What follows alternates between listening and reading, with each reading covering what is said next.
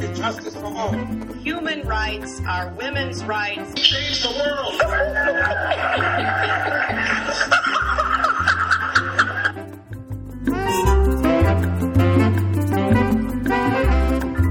Welcome to Global Dispatches. This is your host, Mark Leon Goldberg.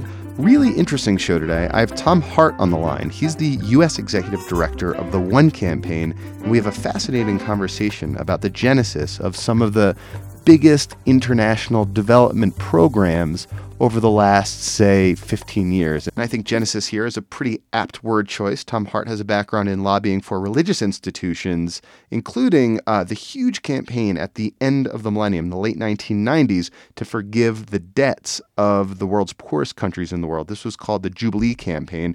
So we have a fascinating conversation about that. And Tom was also in the legislative trenches during the a debate over PEPFAR, the President's Emergency Plan for AIDS Relief, which was this huge U.S. program to support uh, AIDS treatment, mostly in Africa, that passed in 2004. Really interesting conversation about that as well, so stay tuned.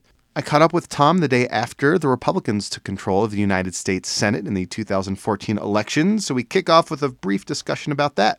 Here it is my conversation with Tom Hart of the One Campaign. Looking for a trustworthy podcast to bring you unfiltered viewpoints and experiences on global health? Tune into Global Health Matters, the podcast that connects silos and amplifies diverse voices to give you a holistic picture. Each month, Dr. Garry Aslanyan from the World Health Organization hosts discussions with guests spanning former ministers of health, award winning journalists and authors, and frontline public health workers. Join listeners from across 180 countries for an exciting season 4 launching in June. Global Health Matters is available on Apple Podcasts, Spotify, and YouTube. Yeah, honestly, last night brought a lot of change to the players, but I think it's not going to bring a lot of change uh, to the politics or the policy around international development. Um, you know, we have worked uh, with both sides of the aisles very deliberately over the 10 years of our life for precisely this reason. Uh, the majorities of the House and Senate have switched at least twice over that time, and so, you know, we worked very closely with incoming Chairman uh, Lindsey Graham, who who will now take the gavel in terms of the, the, the appropriations for foreign operations and development. We worked very, very closely with incoming Chairman uh, Bob Corker from Tennessee, uh, he's actually been the, one of the lead people on our effort related to energy, addressing energy poverty.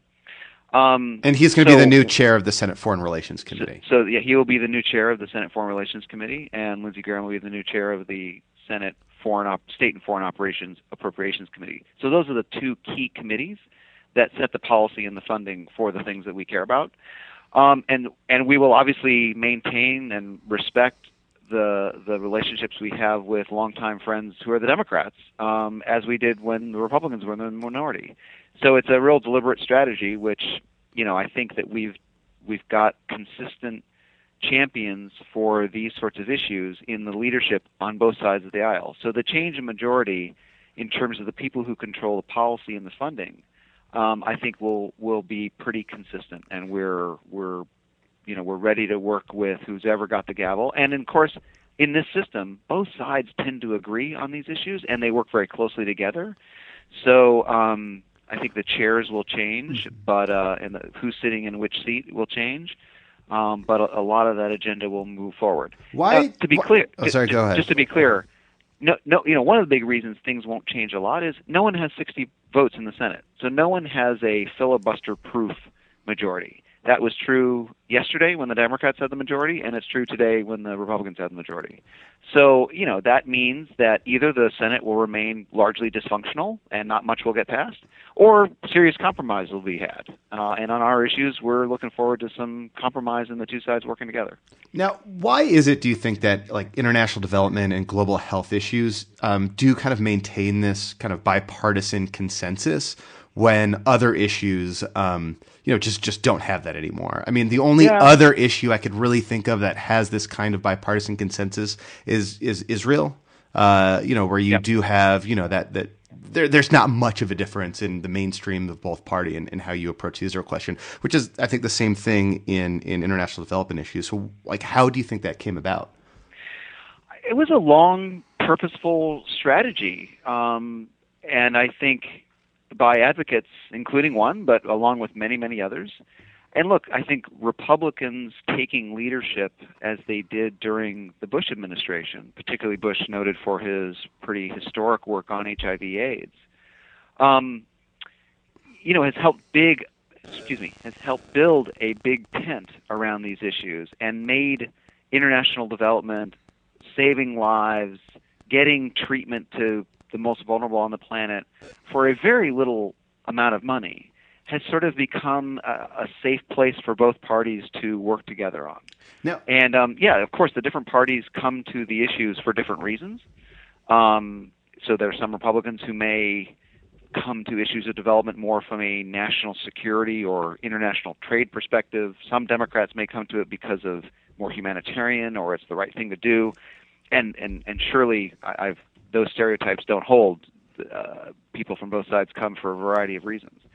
But I, I do think it's become a safe place where both can work together on practical practical life-saving programs. You know, and while I think there is this kind of broad consensus that you describe for the reasons you describe, when you get in the weeds, there you know does tend to be some differences. I'm thinking specifically Absolutely. around like reproductive health issues, um, which sometimes I think unfairly get um, sort of uh, lobbed in with uh, U.S. abortion politics. Yeah. Um, I- guess how do you like navigate that thicket? Yeah, that to be sure there are differences, and I don't want to sugarcoat some of the tough conversations that we will con- have had and will continue to have. Um, take energy poverty that we discussed earlier, whether it should be all renewable energy or somehow a mix of, and what what the mix of non-renewable and renewable. There are vigorous debates about how to begin tackling some of this stuff, but that's good and that's normal, and we should have those debates. Most folks are in, you know, on the same objective of trying to address the crisis. And there are clearly some hot button issues, as you mentioned, like family planning, um, which which there isn't a lot of um, middle ground, and and building a bridge between the two parties is going to be extremely difficult, if not impossible. You know, at one, we've tried to focus on the areas where we do believe bridges can be built, and the two parties can make transformative change. HIV/AIDS, uh, agriculture and more recently energy poverty appear to be some of those sweet spots where the two sides can come together and, and make a big difference. Um, so I guess going forward uh, in this new Congress, what are some of the big issues or big priorities or big debates that you see kind of coming down the the pipe? So I, I think what's not clear is how the new Republican majority will tackle budget and appropriations.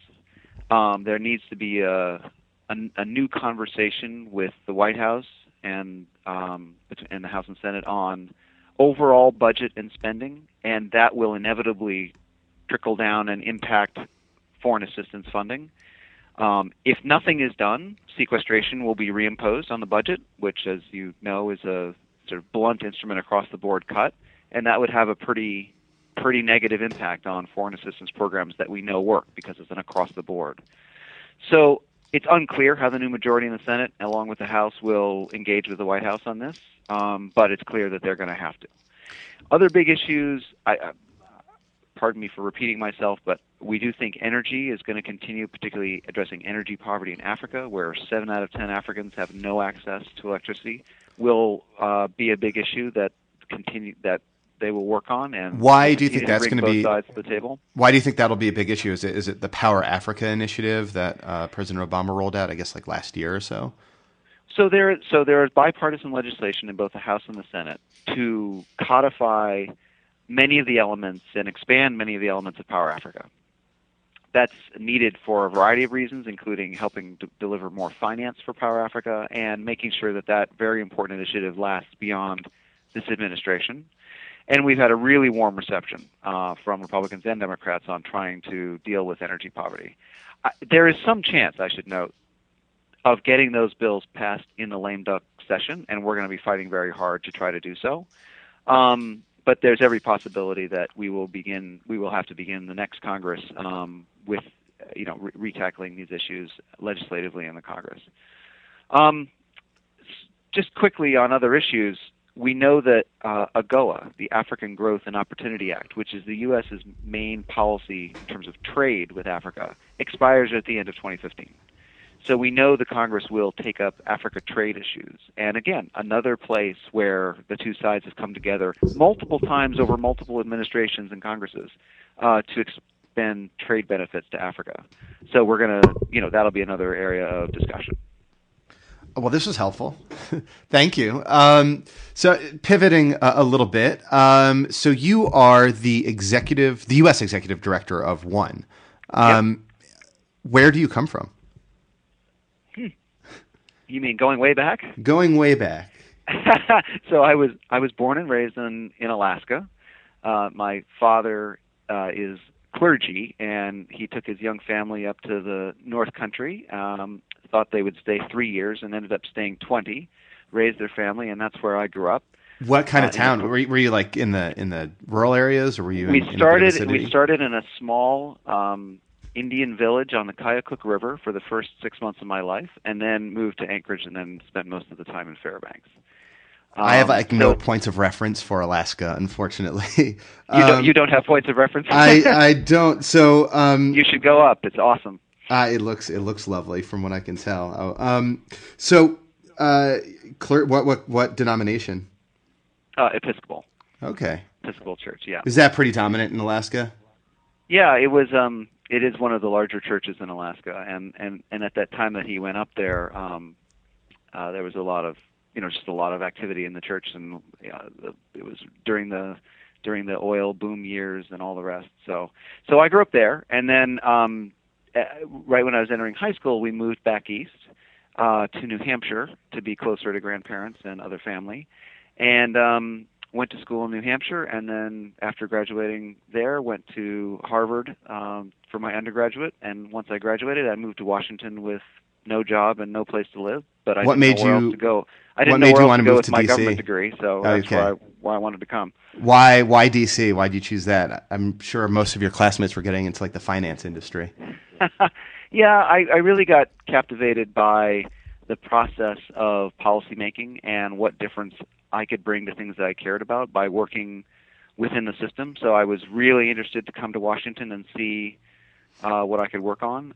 International issues always sort of were a keen interest. Um, not really sure why that that captured me, but it th- that was the area. And so I moved to DC and I worked for several years up on Capitol Hill and got a first-hand education as to how legislation is actually made. So did you start out as like a staff assistant, like the lowest rung on the uh, the pole? I was pretty fortunate that I ended up working for a committee, the Committee ah. on Veterans Affairs in the Senate, and so I was um, I actually was came in the door not answering phones, but helping one of the professional staff write legislation and write you know hearing notes and speeches. So I, I what was year? pretty fortunate in that way. About what year are you talking? This was 90, 91, 92. Okay, so like right sort of uh, after the, the Persian Gulf War? Or kind of Yeah, during and after? Yeah, exactly. So were the sort of veterans issues that you were facing pertaining to people coming back from the first Gulf War? Well, just the first, yeah, exactly. We began the first cases of, uh, uh, um, not cases, the first veterans coming back from those wars were, were there. A lot of the issues that we were still dealing with a lot of interesting veterans issues from the Vietnam, and indeed at that time still World War II vets and Korean War vets. A lot of uh, post-traumatic stress disorder, a lot of homelessness, all issues that remain pretty serious issues confronting the veterans community uh, today uh, were big issues then too. So Were you sort of first interacting with the Gulf War syndrome that, that sort of was coined around that term Yeah, from veterans exactly coming back? right. So how like were you working on legislation to address that, or, or how how did that how did you sort of um, you know approach that issue? Which was I remember Yeah, like a very thing- thorny political issue at the time because it really was because like the really Defense was. Department I'm trying to remember was was sort of downplaying it or saying it's really not based in fact, and others um, it were was saying not. it- there was a lot of sort of initial, as you you're remembering correctly, a lot of initial denial that it was a real phenomenon, and then confusion about how to address it, and yes, the chairman I worked for, you know, had lots of hearings and draft legislation and to to try to tackle it. And I, you know, although that wasn't the area that I was particularly focused on, um, the the committee was it was a big deal to try to tackle that and do what we could for those returning. Uh, so, how long were you on that committee for? About three years. Mm-hmm. And then did you stay on Capitol Hill? No, I, I left the Capitol Hill um, and went to work for the Episcopal Church. So, as I told you earlier, my father's an Episcopal priest, and I'd known that the National Episcopal Church here in the U.S. had a small government relations office up on Capitol Hill, and I'd known them for some time. But I I got in touch with them, and and they hired me.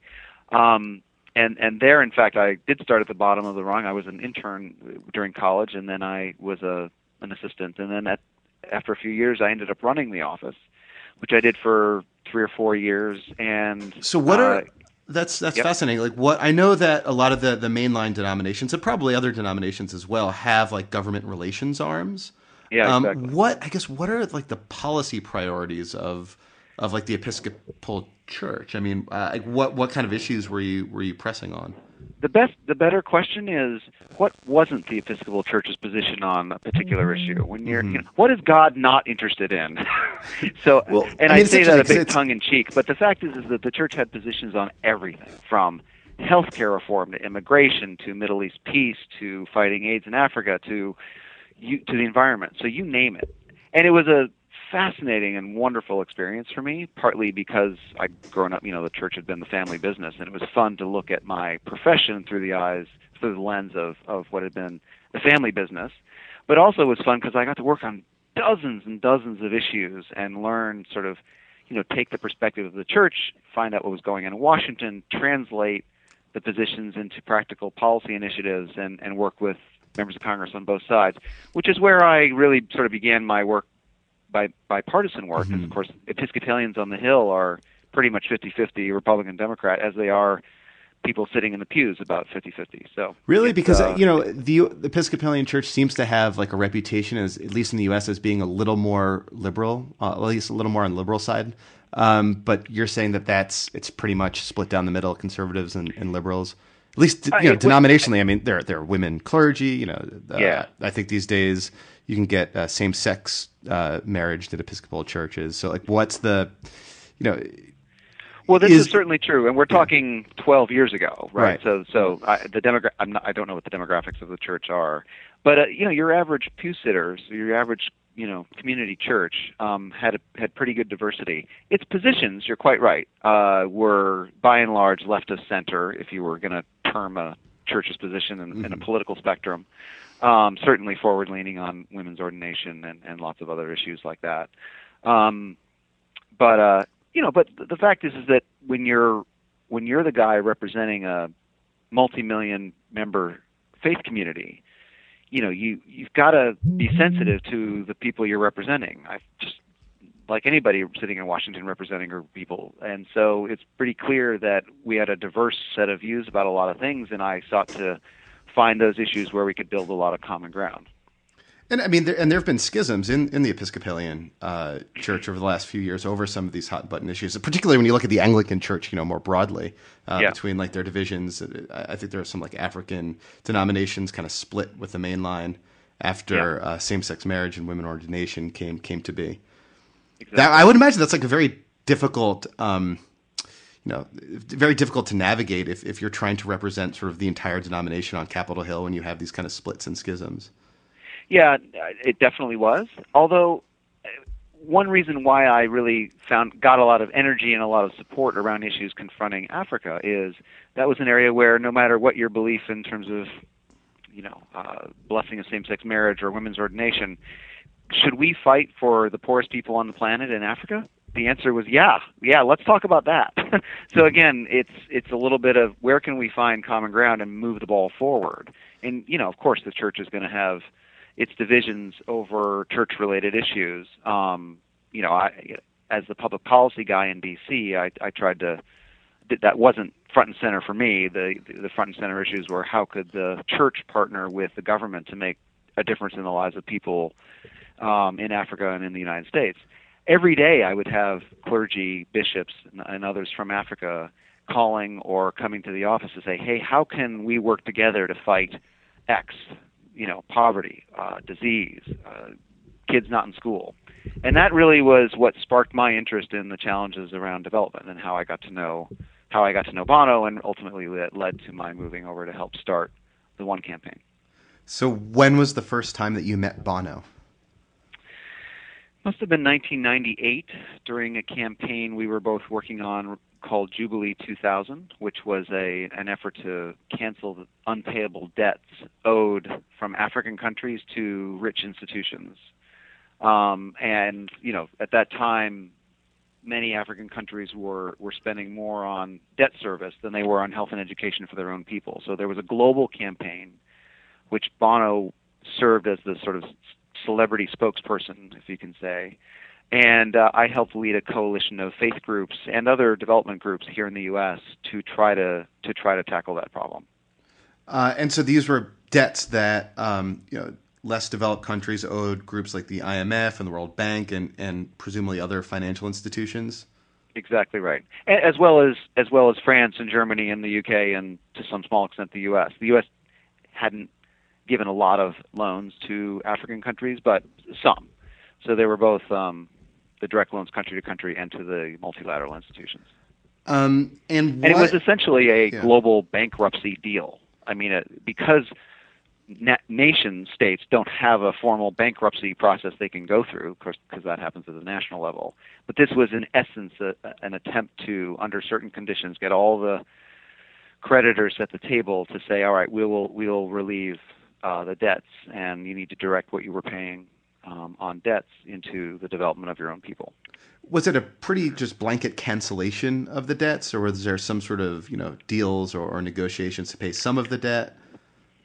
So there was um, it was a, it was a bit of a mix. Um, it, it was not unconditional writing off of everything, and it came in a bit. It came in really two big phases. One in '99 and 2000, where 100% of the bilateral debts, the debts owed from Mozambique to France, for example, um, and then a chunk, a piece of the debts owed to the IMF and World Bank. So that was the first phase, and that was again conditioned on, hey, whatever you were paying in debt service needs to now be directed to development. So it was not unconditional. And then in 2005, we worked, so leaping ahead a few years, working with the Bush administration and with the UK government, we uh, we then took the next step of 100% multilateral debt cancellation for these countries that qualified. So countries would have to go through quite a rigorous process to qualify, and then they would first get this bilateral cancellation, and then and then in, uh, in 2005, we created a process for which they could get the rest of it written off.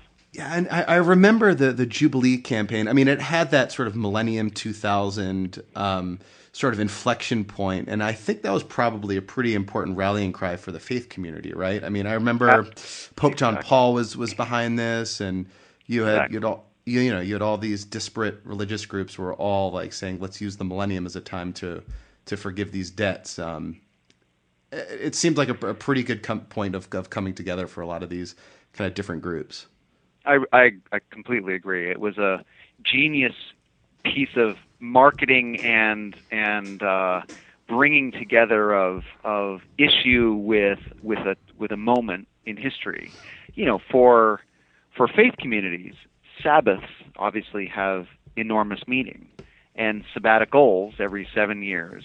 Well, in, in Leviticus, it describes a jubilee year, seven times seven. And so every 50 years is, is a sort of jubilee, which is described as you let your slaves go free, you let the land lie fallow, and you cancel debts. Well, going forward with that notion, 2000 is sort of a super jubilee every 50 years. Well, this is not just the a century with you know two zeros. This has got this is a millennium, and so being able to link that notion of canceling debts and starting fresh for a new millennium really captured the attention of faith communities, um, and was one reason though, why they were yeah like how or where did this idea come from? I mean, at some point there are some people sitting around a room, right, who said, "Let's use this. Let's create a campaign around this." Were yeah. you in that meeting? Yeah, you know what? I wasn't in that meeting. I was not. But uh, but actually, if I'm not mistaken, Jamie Drummond, who is another co-founder of of One uh, and a dear friend uh, of mine, was part of those early conversations. Obviously, debt cancellation and unsustainable debts wasn't a new issue that came up; it had been percolating around for for years. But the seizing of the opportunity and the harnessing of the faith community um, to become advocates for this jubilee was something uh, you know concocted in uh, first started in the UK among some campaigners and then really really spread like wildfire. And then you know in the U.S. one of the things I was helpful in doing is get getting this to more religiously conservative. Like we, we talked to Pat Robertson and he was immediately understood what we were talking about because we described it in, in the terms that I said earlier in terms of the, the Jubilee year. So we were able to get both religious left and religious right uh, which provided the kind of political oomph and political cover for politicians to, to take action. Um, so now, of course, you're now a director of an organization that was co-founded by Bono. What was your, your first sort of personal interaction with him like? um, hmm. As part of this memory Jubilee program. Yeah, if memory serves, it was it was around a time where he and Bobby Shriver and a few others came to Washington um, to talk to the Clinton administration about debt cancellation, and they had quite good um, entree into that administration. But of course, once you've convinced the president, you still have the Congress to convince.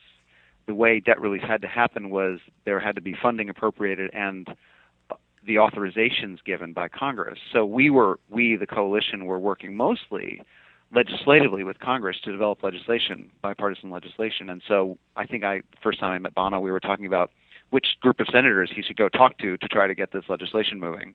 And who did you um, decide was his uh, prime no, target? I can't remember. I, I can't remember. Well, there are those famous meetings with him and like um, uh, not Henry. Well, Henry Hyde was a member of Congress, but um, yeah. Helms. Uh, you maybe you remember. may remember Jesse Jesse Helms. Yeah, yes, exactly. Yeah, so so that a, a well described meeting or a well known meeting that he had with Jesse Helms, who, you know, was a ardent opponent of foreign aid and and and one of the toughest guys on the hill uh, in terms of something like debt cancellation. And you know, to Bono's credit, um, he always was the guy who wanted to, to tackle the toughest conversations first. No sense in just talking to the people who agree with you.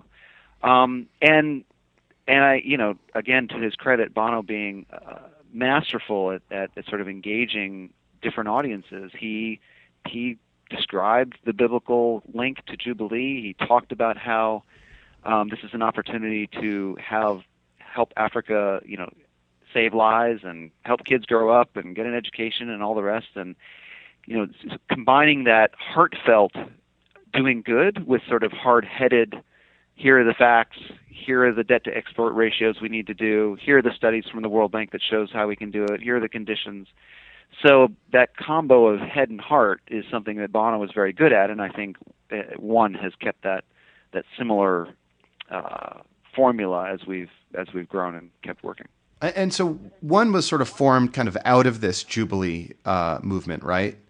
Yeah, um, exactly. So how, how how was one like? How did that happen? What what was like the chronology of that? Well, uh, to be clear, the Jubilee 2000 movement actually um, there is continues to be a Jubilee USA um, organization. So it wasn't right. it's not the same organizational structure. But but most of us who got together and helped start one did work in that uh, on that campaign um, people like Jamie and myself and, and, and several others. So, you know, it grew out of a relationship with Bono and relationships with each other, and realizing that through the Jubilee campaign, we'd created a set of relationships on the left and the right uh, related to tackling African poverty that we wanted to build on. And that there was this interesting coalition of people that, that now included people like Jesse Helms um, and Bill Frist and Jesse Jackson Jr. and Dick Durbin. You know, right and left came together around the notion of notion of canceling debts. So the clear and ever-present challenge that Africa faced at that time, of course, was the scourge of HIV/AIDS. And so we thought, okay, let's take a bit of the magic that w- that had been created around Jubilee and try to apply it to that campaign around fighting HIV. Um, and so, so PEPFAR, the President's Emergency Plan for AIDS Relief, was passed in 2003, correct? Um, it was announced. It was announced in 2003. The bill okay. actually passed in 2004, and the first funding was in 2004. So where where did that kernel of an idea come from? Like how where where did PEPFAR originate? Yeah, well, um, from a bunch of places. So you'll excuse me if I sort of try to name the various streams, and only only the Lord knows what exactly was the tipping point. Um, so the challenges confronting Africa on HIV/AIDS were getting more and more known, especially among policymakers who were concerned about Africa and who had worked on debt cancellation and, and the rest. So Bill Frist and Jesse Helms actually suggested in an op-ed in the Washington Post what can we do to address AIDS orphans? Uh, and how can we prevent the transmission of uh, HIV from mother to child, mother to child? I mean, so just just to stop you for one second. I mean, this is a pretty big step for Jesse Helms, who, you know, during yeah. the the AIDS crisis in the U.S. was like a, an ardent opponent of, you know, domestically fighting AIDS because it was like a scourge of, of the gay community. Uh, so, yeah, this, exactly. so somehow he made this this leap. He did, and he he actually ended up apologizing for his position uh, against helping people fighting AIDS later in his his life and in his career. And I mean, it really was one a quite a dramatic turnabout, and um, and he made an incredible difference once he decided that this is something where we can that we can tackle and make a big difference on. Um, so um, I interrupted you though. You're talking about their op-ed the so their op-ed, which then turned into legislation, targeted a, a, uh, the hardest hit countries in Africa and uh, was a program to help prevent mother-to-child transmission of HIV/AIDS, um, protect the kids from getting, you know, uh, innocent victims would be the language that they used at the time from getting HIV, and then at the same time, we and Bono were having conversations with the fairly young Bush administration. This, of course, is post 9 11. So, again, the mood in the country had shifted from this was going to be the education president, as he said. All of a sudden, now we are dealing with global affairs in a way, in our backyard, in a way that obviously no one ever thought of. And so there was a palpable need and desire from the Bush administration to respond to global affairs on a variety of fronts, obviously, uh, one being uh, the Iraq War and Afghanistan and all the rest, the other being, hey, our, how we relate to the poorest countries in foreign assistance is a major tool in our toolbox. What can we do? And in that conversation, you know, the there really were two ideas um, that we put forward and that were percolating to the administration from a variety of places. One was gather around good performing poor countries, and the other is tackle HIV/AIDS, the biggest health crisis that you know that the continent certainly has ever faced and um, and the Bush administration really seemed didn't really seem they really did grab that idea and develop it into something that has just been transformative and um, it has been described to me by people in the Oval Office meeting as they were president was presented with three options sort of small medium and large and he he absolutely went for the large you know with the and the idea is if we can make a difference in this way to the most vulnerable, we should. And so he proposed the $15 billion five-year PEPFAR uh, with a focus on treatment, which I, you know, again is something as remarkable as anything about this because only months before this proposal, senior government officials said, "Oh, we can't treat people in Africa. They don't have wristwatches. They won't know when to take this complicated regimen of medicines, and and it just won't work." So, and and that was not an uncommon, uncommonly uh, uncommon view from politicians right and left at the time.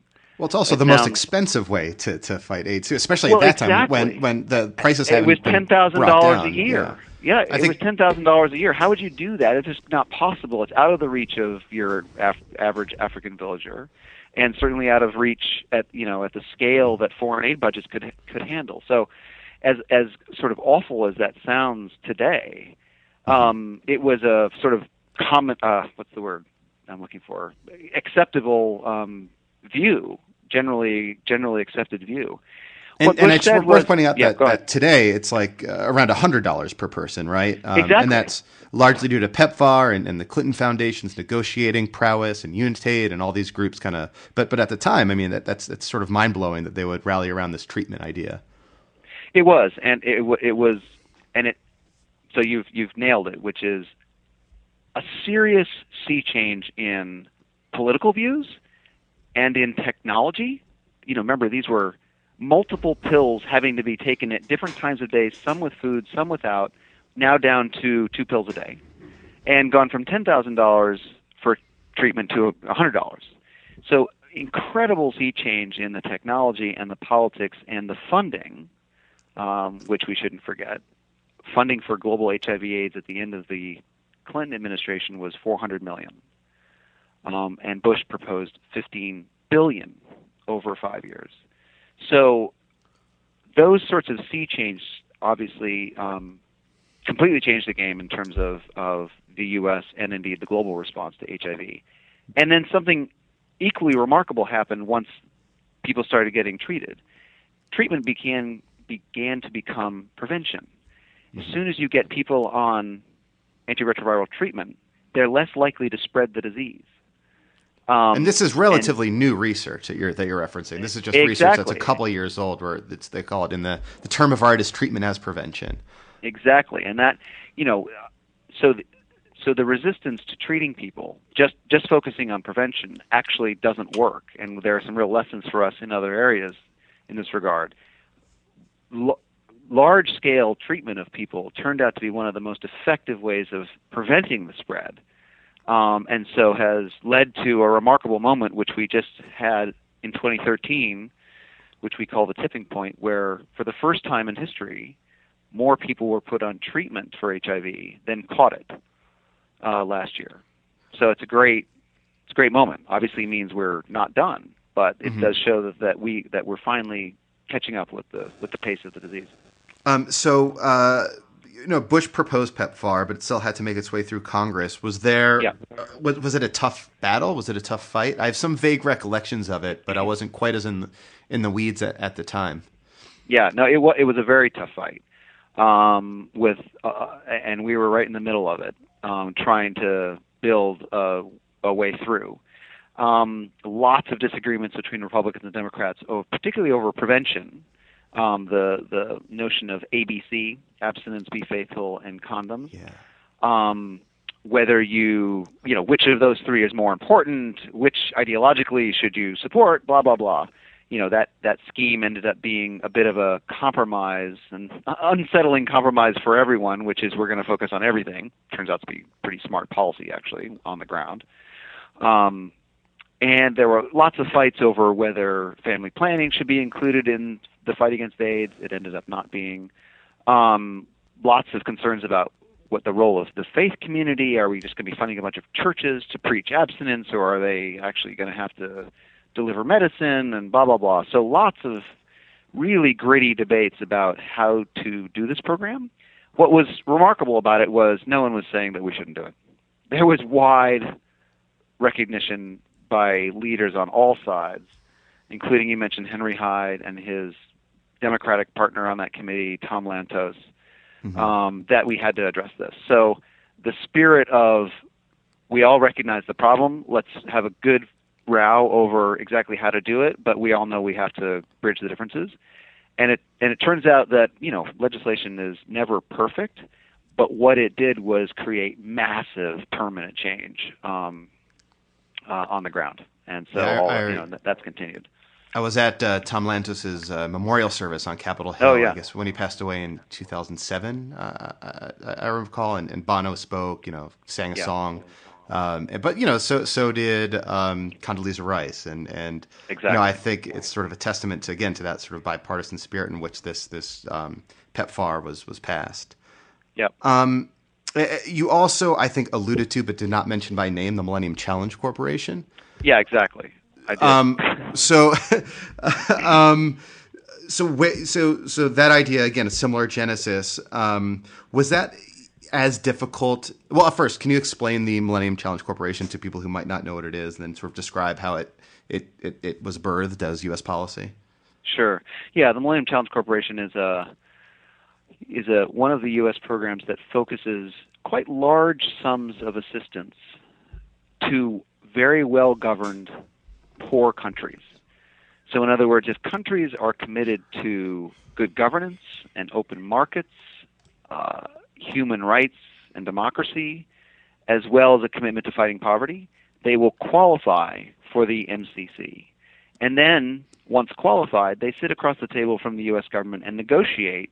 Here's here's the biggest barriers to fighting poverty in our country, whether it's a port or whether it's numbers of kids out of school or whether it's lack of electricity. Here are the biggest barriers to growth, and we'd like to work with the U.S. government to knock down those barriers. And so that across the table negotiation, which by the way sounds obvious when you say it, but that's not the way most aid programs work across the mm-hmm. world. It, it was quite innovative when it was proposed, and a lot of it was interesting. A lot of poor countries were like, "Well, just tell us what you want to fund," and the MCC said, "No, you tell us what you need, and then we'll figure out what makes sense." Um, and that sort of idea of partnership and negotiation um, uh, has been a, a real a real success. Anyway, it was it was really birthed around the idea that, and it, it, it drew directly from the Jubilee campaign, that there are a set of very poor but emerging countries, we focused on Africa, but globally, that are respectful of human rights, are, you know, well governed, have have multi-party democracies, clearly fragile, clearly not perfect. Um, our own democracy is not perfect, um, but that we could work with the United States and, and this young Bush administration could work with and and focus additional resources on really showing how development can work. Remember, in this country, and this is still a challenge today, but it's particularly difficult at this time. Most people think we spend a quarter of our budget on foreign aid and that it's all wasted. The notion that foreign aid is even worth doing is constantly under assault, and and we and and the Bush administration readily agreed that we needed to prove the case of foreign aid.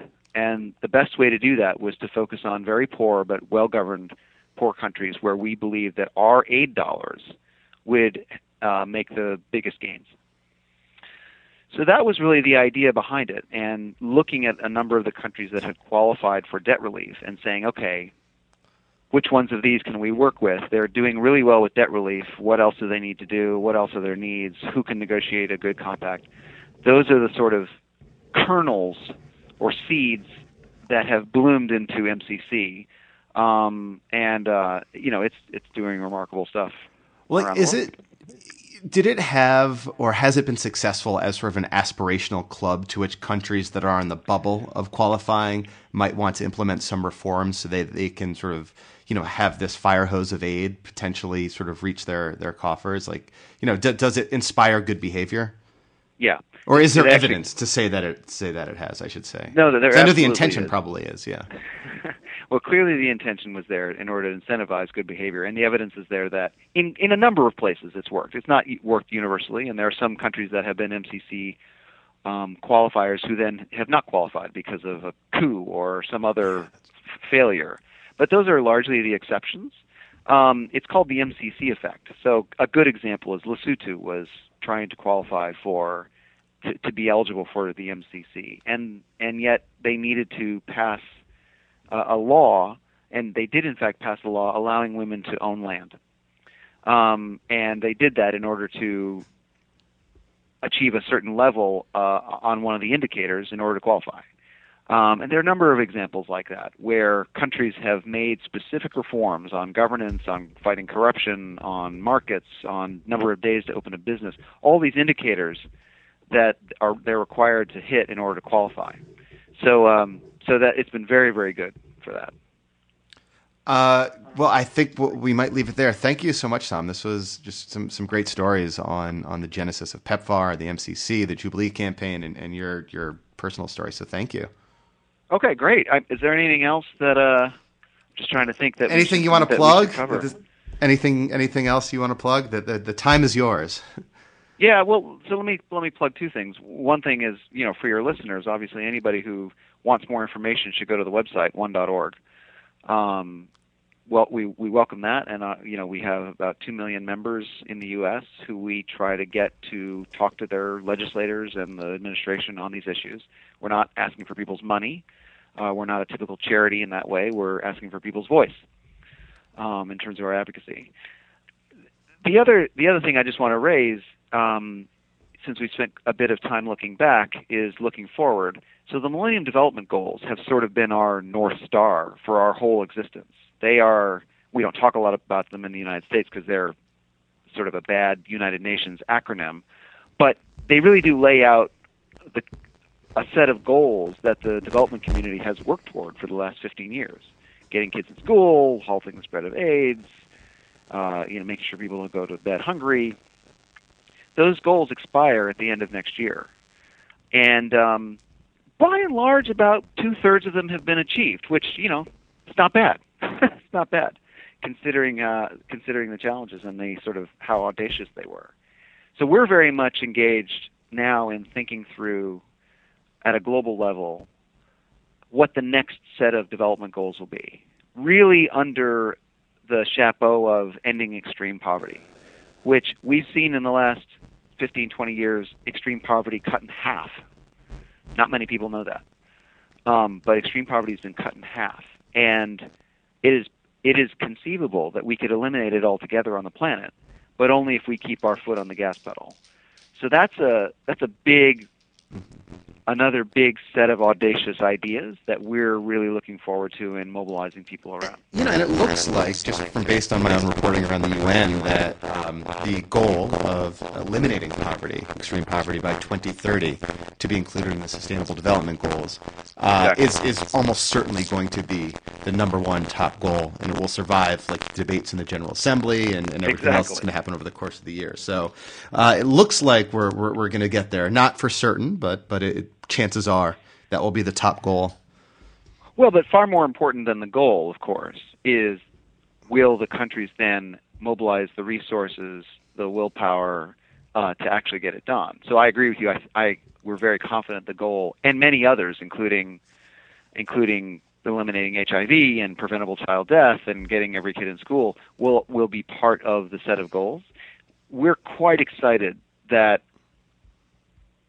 to work on actually seeing those goals become a reality through additional financing, and that just doesn't that doesn't mean just foreign aid.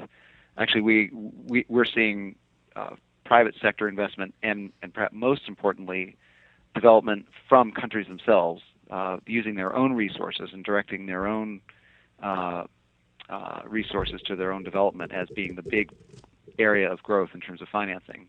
And mobilizing a lot of people to hold their governments account, both in the North and in the global South, uh, to, to, to see these goals actually achieved over the next 15 years.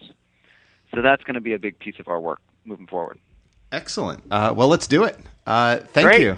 Thank you so much, right. Tom. This is this is excellent. Fantastic. Well, appreciate the opportunity.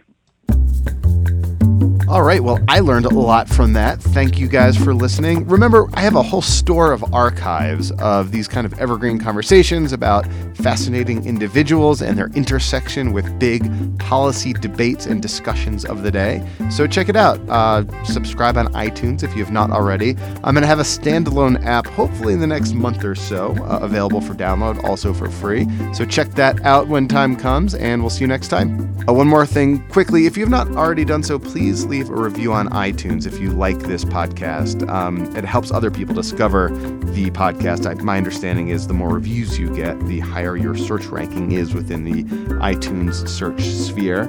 Uh, so people that are looking for foreign policy podcasts might stumble across Global Dispatches. Anyway, thank you guys for listening, and I will see you next time. Bye.